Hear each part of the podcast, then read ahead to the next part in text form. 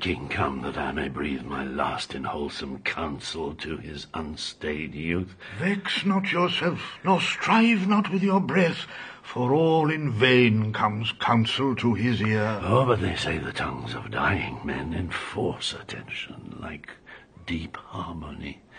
Where words are scarce, they're seldom spent in vain.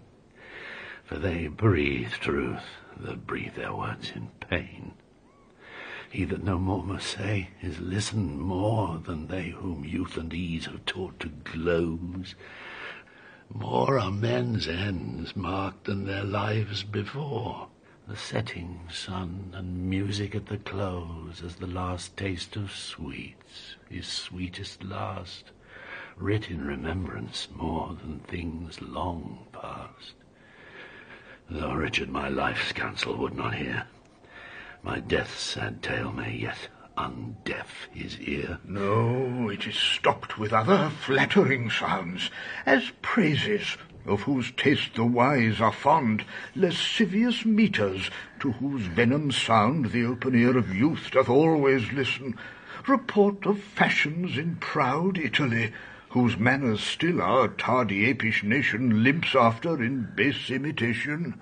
Where doth the world thrust forth a vanity, so it be new there's no respect how vile, that is not quickly buzzed into his ears?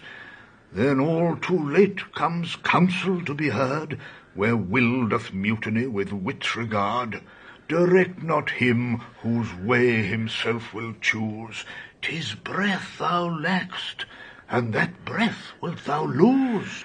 Methinks I am a prophet, new inspired, and thus expiring do foretell of him. His rash, fierce blaze of riot cannot last for violent fires soon burn out themselves.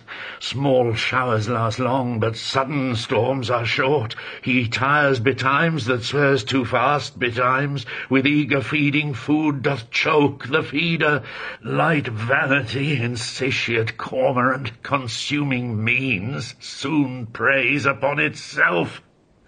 This royal throne of kings, this sceptred isle, this earth of majesty, this seat of Mars, this other Eden, demi-paradise, this fortress built by nature for herself against infection and the hand of war, this happy breed of men, this little world, this precious stone set in the silver sea, which serves it in the office of a wall or as a moat defensive to a house against the envy of less happier lands, this blessed plot, this earth, this realm, this England, this nurse, this teeming womb of royal kings, feared by their breed and famous by their birth, renowned for their deeds as far from home for Christian service and true chivalry as is the sepulchre in stubborn Jewry of the world's ransom, blessed Mary's Son, this land of such dear souls, this dear, dear land, dear for her reputation through the world, is now leased out. I die pronouncing it, like to a tenement or pelting farm. England, bound in with the triumphant sea, whose rocky shore beats back the envious siege of watery Neptune, is now bound in with shame, with inky blots and rotten parchment bonds. That England that was wont to conquer others hath made a shameful conquest of itself. Oh, will the scandal vanish with my life? How happy then were my ensuing death! The king is come. Deal mildly with his youth, for young hot colts being raged, do rage the more. How fares our noble Uncle Lancaster? What comfort, man. How is't with aged Gaunt? Oh, that name befits my composition. Old Gaunt indeed, and gaunt in being old, within me grief hath kept a tedious fast, and who abstains from meat that is not gaunt? For sleeping England long time have I watched, watching breeds leanness. Leanness is all gaunt. The pleasure that some fathers feed upon is my strict fast. I mean my children's looks, and therein fasting hast thou made me gaunt. Gaunt am I for the grave, gaunt as a grave whose hollow womb inherits naught but bones. Can sick men play so nicely with their names? No, misery makes sport to mock itself. Since thou dost seek to kill my name in me, I mock my name, great king, to flatter thee. Should dying men flatter with those that live? No, no, men living flatter those that die. Thou now a dying, sayest thou flatterest me? Oh, no, thou diest, though I the sicker be. I am in health. I breathe and see thee ill. Now he that made me knows I see thee ill. Ill in myself to see, and in thee seeing ill. Thy deathbed is no lesser than thy land, wherein thou liest in reputation sick. And thou too, careless patient as thou art, commits thy anointed body to the cure of those physicians that first wounded thee. A thousand flatterers sit within thy crown, whose compass is no bigger than thy head, and yet encaged in so small a verge the waste is no whit lesser than thy land.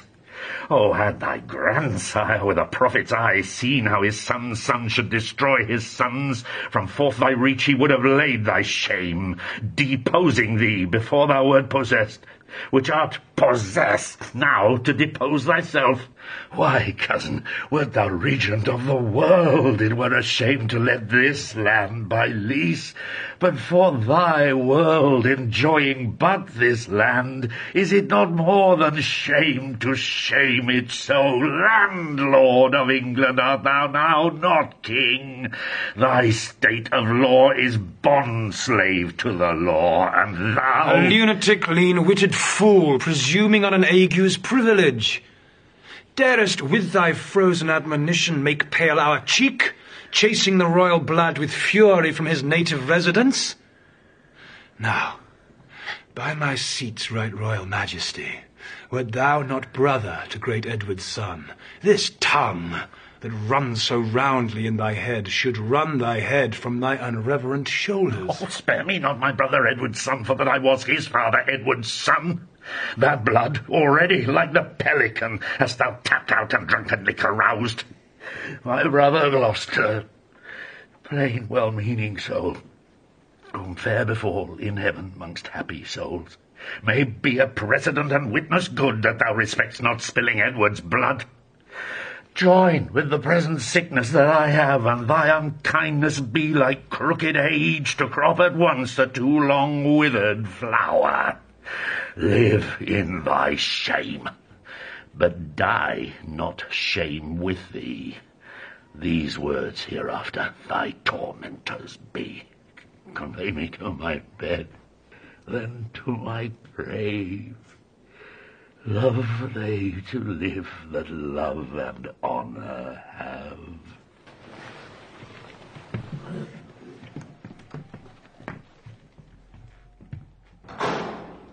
And let them die that age and sullens have, for both hast thou, and both become the grave. I do beseech your majesty, impute his words to wayward sickliness and age in him. He loves you on my life, and holds you dear as Harry Duke of Hereford were he here. Right, you say true. As Hereford's love, so his. As theirs, so mine. And all be as it is.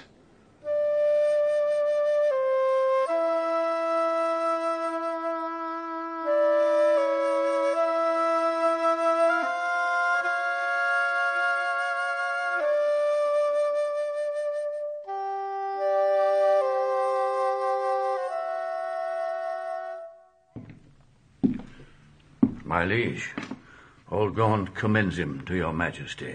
What says he? Nay, nothing. All is said. His tongue is now a stringless instrument. Words, life and all, old Lancaster hath spent. Be York the next that must be bankrupt so. Though death be poor, it ends a mortal woe. The ripest fruit first falls, and so doth he. His time is spent. Our pilgrimage must be. So much for that. Now, for our Irish wars.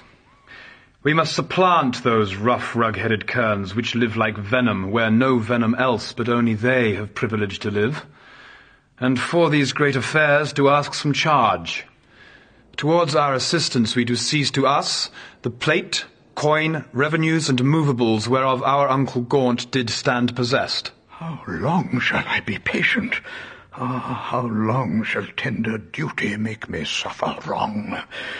Not Gloucester's death, nor Hereford's banishment, nor Gaunt's rebukes, nor England's private wrongs, nor the prevention of poor Bolingbroke about his marriage, nor my own disgrace, have ever made me sour my patient cheek, or bend one wrinkle on my sovereign's face.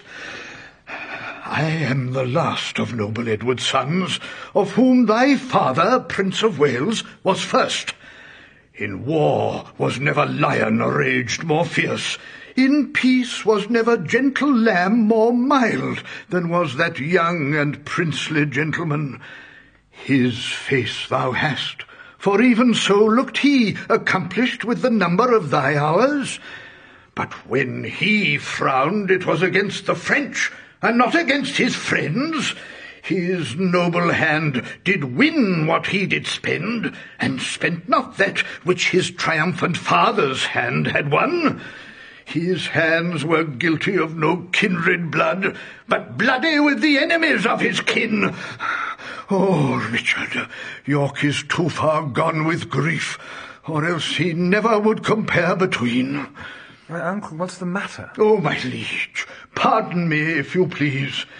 If not, I, pleased not to be pardoned, am content with all. Seek you to seize and gripe into your hands the royalties and rights of banished Hereford? Is not Gaunt dead, and does not Hereford live? Was not Gaunt just, and is not Harry true?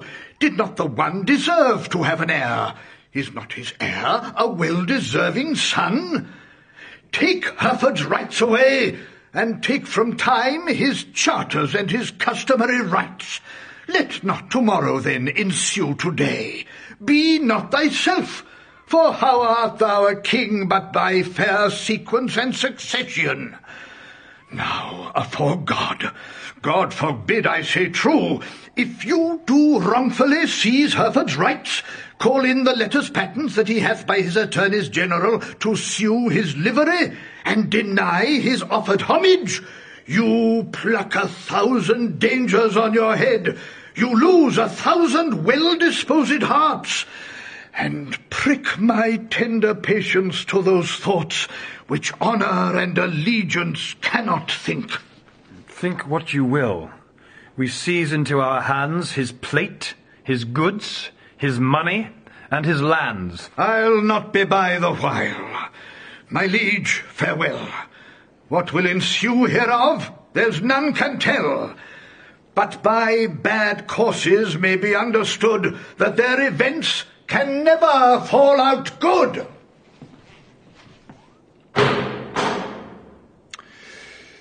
Uh, go, Bushy, to the Earl of Wiltshire straight. Bid him repair to us to Ely House to see this business. Tomorrow next we will for Ireland, and 'tis time, I trow. And we create, in absence of ourself, our Uncle York, Lord Governor of England, for he is just and always loved us well. Come on, our Queen. Tomorrow must we part. Be merry, for our time of stay is short.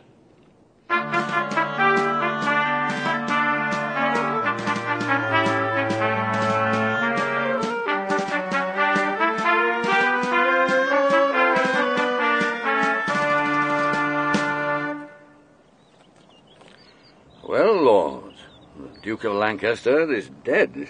And living too, for now his son is duke. Barely in title, not in revenues. Richly in both, if justice had her right. My heart is great. But it must break with silence ere it be disburdened with a liberal tongue. Nay, speak thy mind, and let him ne'er speak more that speaks thy words again to do thee harm.